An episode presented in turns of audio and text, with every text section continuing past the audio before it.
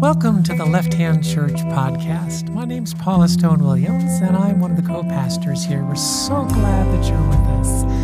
We love having you join us here at Left Hand. We would love it if you would join us in a financial way as well. You can text any amount to 84321 and we'll receive it. You also can go to our website, lefthandchurch.org, and you can find out there how you can donate. Every time we begin a service, we begin with these words Married, divorced, and single here, it's one family that mingles here. Conservative and liberal here, we've all got to give a little here. Big and small here, there's room for us all here. Doubt and belief here, we all can receive here.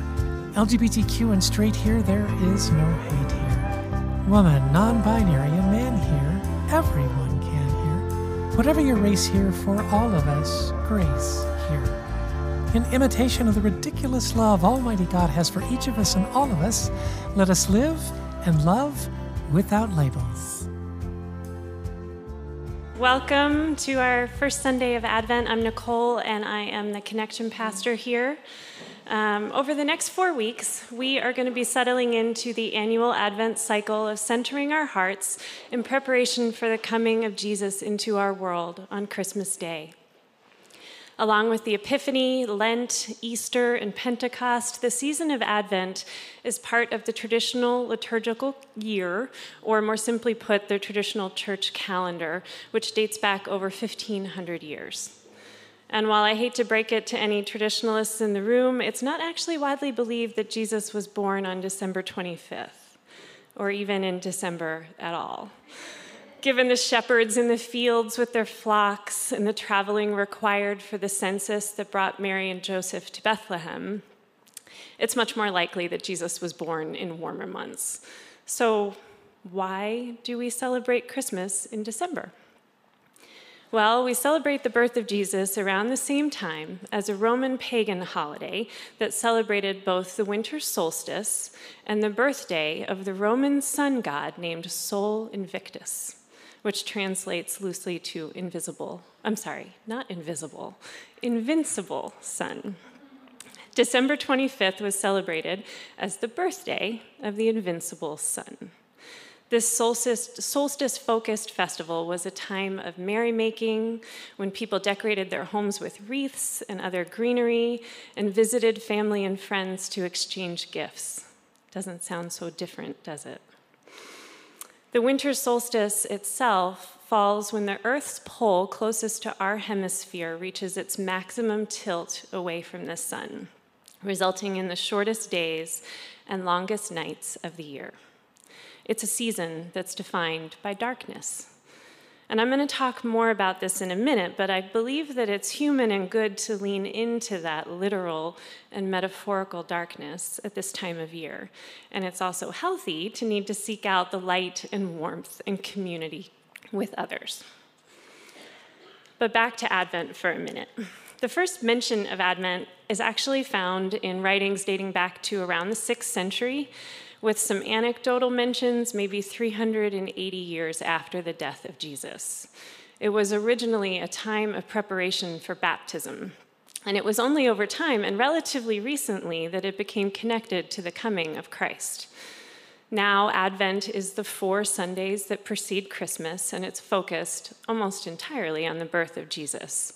And generally, the themes that we focus on in Advent teachings are hope, preparation, joy, and love.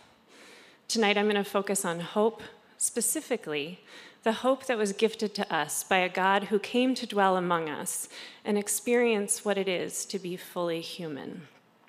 And the hope that we get to hold in this season defined by darkness for each other. I'm going to read two passages from the book of Isaiah that speak to me of the hope that the promise of Jesus represented. Isaiah was the first of the major prophets in the Hebrew Bible, and it's thought that the passages I'm about to read were written about eight centuries before the birth of Christ.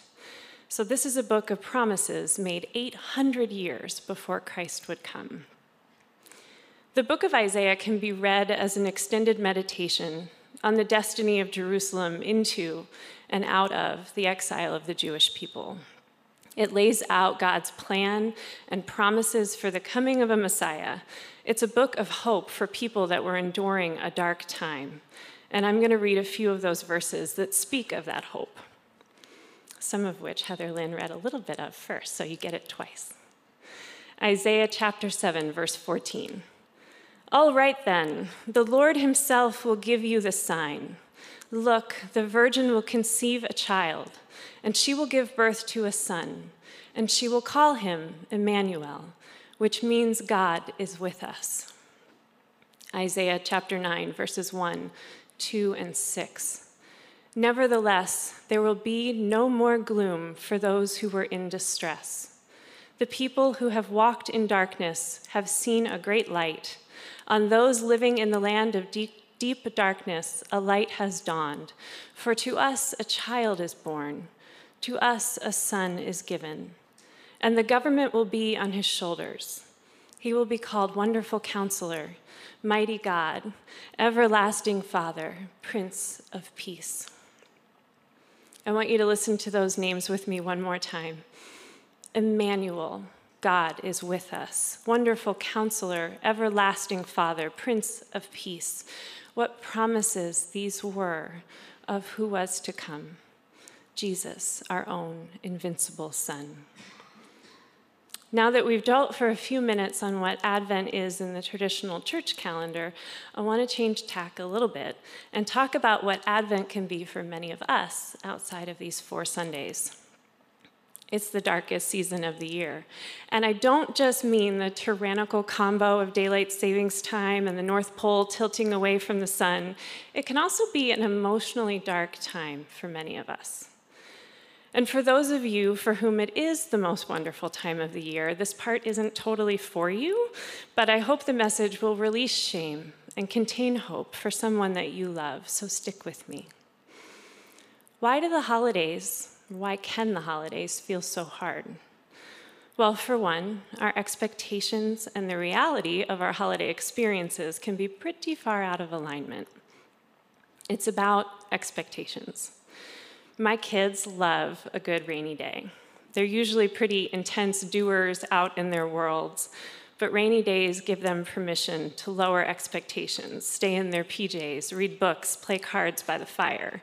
And Christmas, this Christmas season, is like the opposite of a rainy day. The expectations of what this season is supposed to be and feel like are so high. There's this well meaning onslaught of carefully curated Christmas family photos and social posts that give the impression that others all around us truly have picture perfect holiday situations. And this is a myth that any mom who has pulled off a Christmas photo shoot with toddlers can tell you.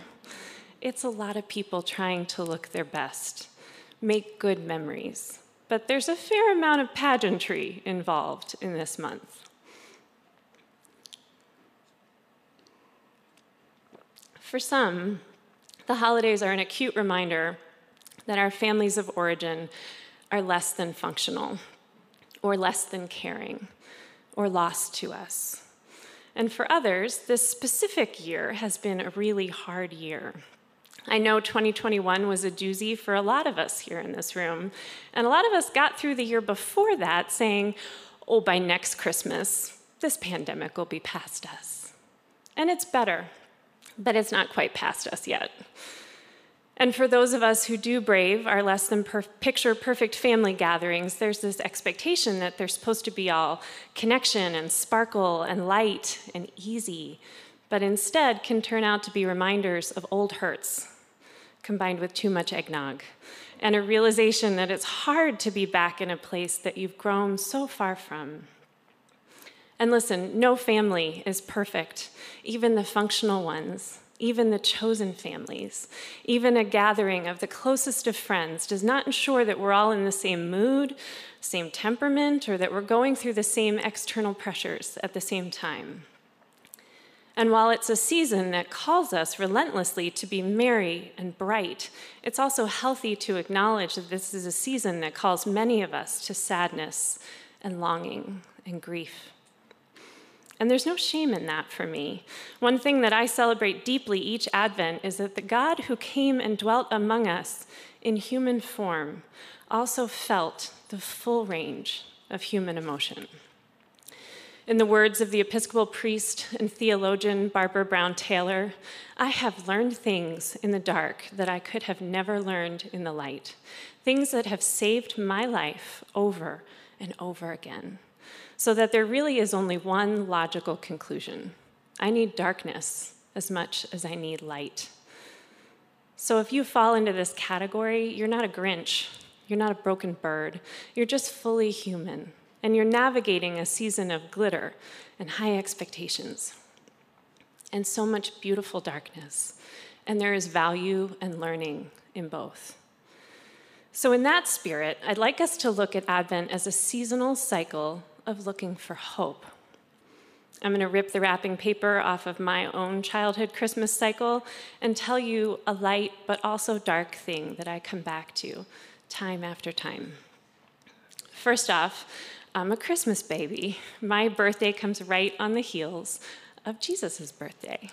And until I went to kindergarten and was told otherwise, I believed my dad when he told me that everybody decorated their house with lights for my birthday. And I credit my relatively healthy ego strength with believing that, like rock solid, for four years. My parents split up when I was really young. And that's not a pity party. Their divorce was actually a very healthy thing for both of them. But it made our holidays a little logistically tricky and long. My childhood Christmas was a roughly 30 hour sugar and eggnog fueled blur in scratchy tights. It started with an annual Christmas Eve party at my godmother Judy's house, where I would try to make friends with her dog by sneaking at meatballs. You'll get a theme here if you were at the animal service. And I also got a little tipsy on tiny glasses of what I now know was highly spiked eggnog and not delicious melted ice cream punch that the adults were selfishly hoarding for themselves. And the dog and I sometimes both got a little sick and usually fell asleep together on the couch. And then we'd be back home by 11 o'clock to put on those scratchy tights and head to midnight mass, which was an hour and a half of candles and kneeling and intense incense, finished off by one amazing Irish tenor of a man who never failed to give me full body goosebumps singing the closing hymn, Oh Holy Night. Then it was back home, theoretically to bed by about 2 a.m. with some super comfy juice can curlers in my hair for maximum angelic effect on Christmas morning. And that was usually followed by some middle of the night shenanigans with my big brother, which I'm going to come back to more in a minute. And then we'd wake up early to open Christmas gifts with one parent and then we'd get picked up right after that to have Christmas morning with the other parent. And sometimes we would throw in a bonus Christmas morning service for extra fun and scratchy tight wearing. And then we would drive an hour to Christmas lunch with one large set of aunts, uncles, and cousins where they would sing me and the baby Jesus happy birthday. And then they would give me birthday presents that were wrapped in Christmas paper, which I'm going to go ahead and tell you is not okay. My fellow Christmas babies out there know this deeply, and now the rest of you know it, so you have no excuses for your friends that have birthdays this month. Use the birthday paper, people. It's very important to us. And then we'd switch off parents, usually in like a McDonald's parking lot somewhere on Philadelphia's main line. And we drive another hour to Christmas dinner with another large set of aunts and uncles and cousins, where between the two Christmas meals, there were five to six different versions of green bean casserole served, and I mastered the art of, of, of mixing a pretty mean old fashioned by the age of five. like I had a preferred brand of bitters, and I had perfected the art of muddling when I was five. Um, and then we'd usually land home at about midnight, and that was 30 hours of Christmas. And it was a lot, even when everything would went really well, which it sometimes and spectacularly did not. And out of respect for the efforts made by all of my loved ones who could be listening to this sermon, I'm not going to dwell on those details because what came out of even those spectacularly not great Christmases made something pretty beautiful in the end. When I think back through my suitcase of Christmas memories, the hustle and the bustle and the bitters, to what essentially the spirit of Christmas was for me, it was my brother. Time after time, year after year, it was the way that my brother made sure Christmas was okay for me. Even when that should not have been his job, even when I'm quite sure Christmas was not that okay for him, and how even to this day we continue to make sure Christmas is okay for each other. Starting around four in the morning, Keep in mind, I went to bed at 2 in the morning. At 4 in the morning, every Christmas, I would pad down to his bedroom in my footy pajamas and I would wake him up.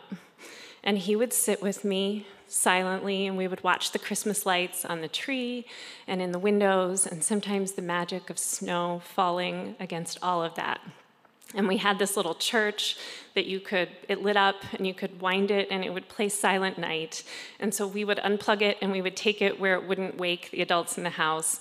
And then we would we would kind of arrange our presents around it and we would squeeze and poke all the wrapped gifts. And then we would open our stockings which we had permission to do. And then we would eat an obscene amount of middle of the night chocolate and he was really the first person that it ever occurred to me to give a christmas gift to it was a very prized and large seashell which he dutifully kept on display in his room the entire next year and then wrapped up and gave it back to me, much to my great relief, because I had deep regret about giving it away.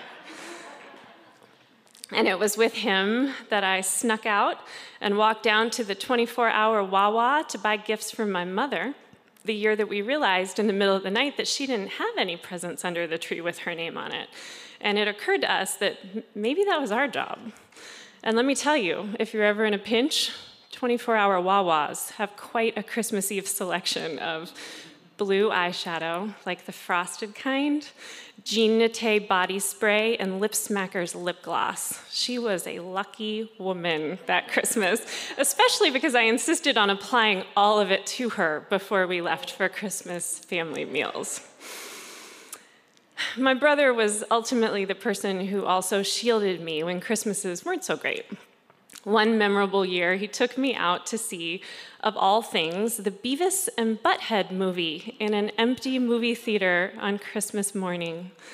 And since Sean so vulnerably shared last week about his Thanksgiving love for the movie Pieces of April, today I'm standing before you telling you that Beavis and Butthead hold a very special Christmas place in my heart.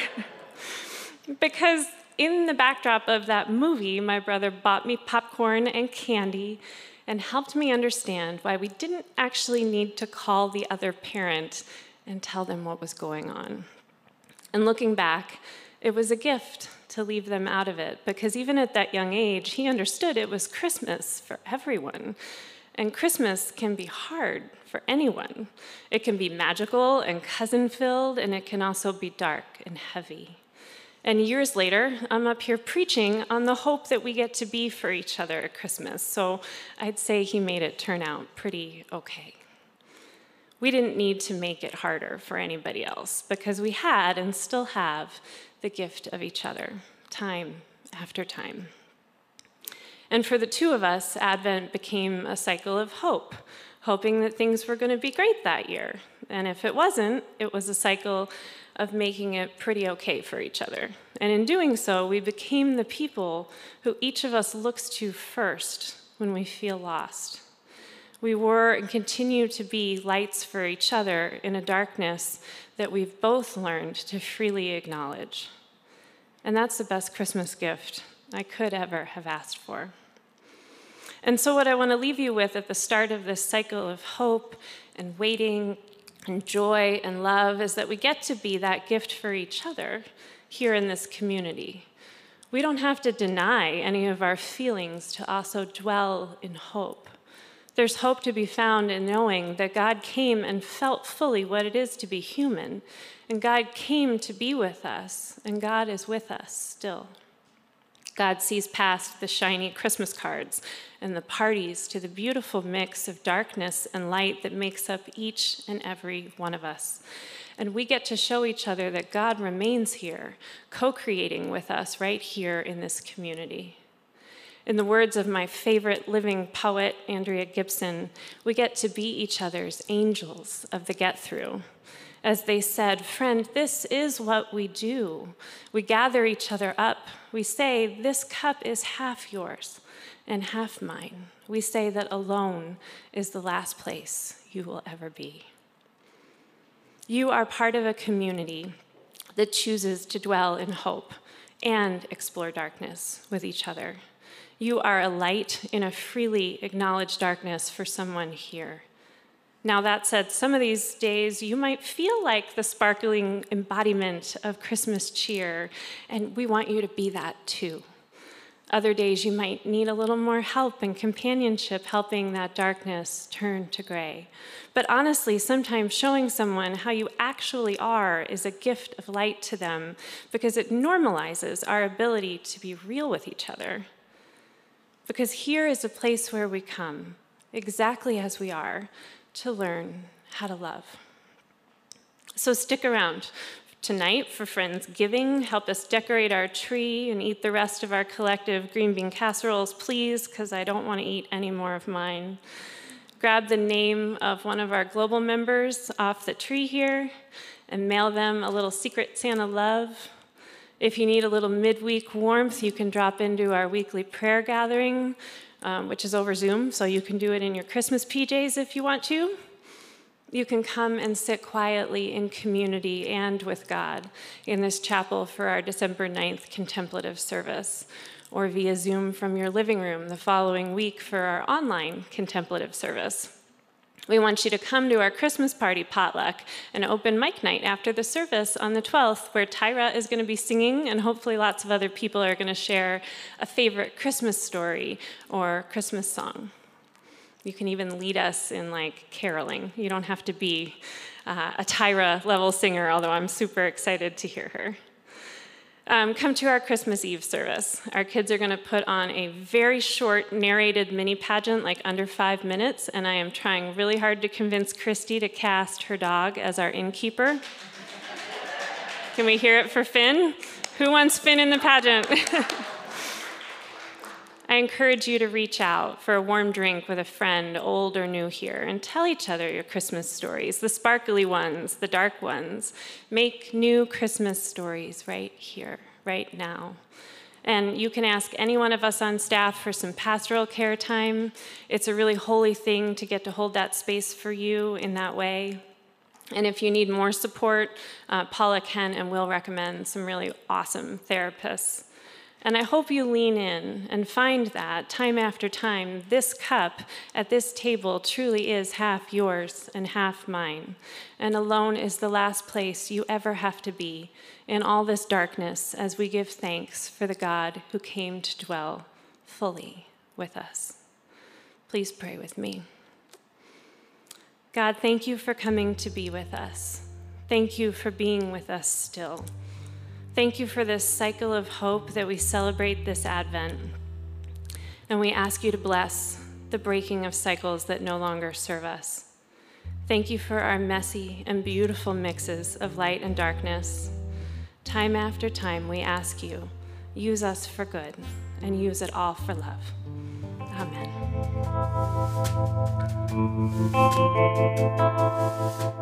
This is John Gaddis. I'm one of the co pastors here at Left Hand Church. As you listen to this teaching, we hope it was a reminder that the love of God is bigger, more inclusive, and filled with more grace than any of us can imagine. There is truly room for us all here.